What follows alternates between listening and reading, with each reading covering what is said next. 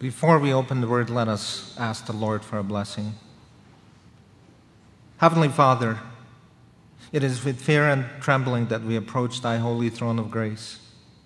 And Lord, we feel inadequate to express our feelings. Thou hast blessed us so richly.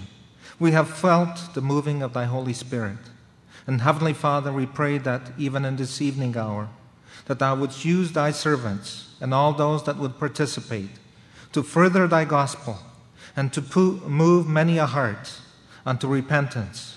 Not only those that have not made a covenant with thee, but that those of us that have made a covenant, that we may be renewed and re strengthened and rejuvenated by thy holiness and by thy holy instructions. Lord, be with us, for we ask it in the name of Jesus Christ. Amen.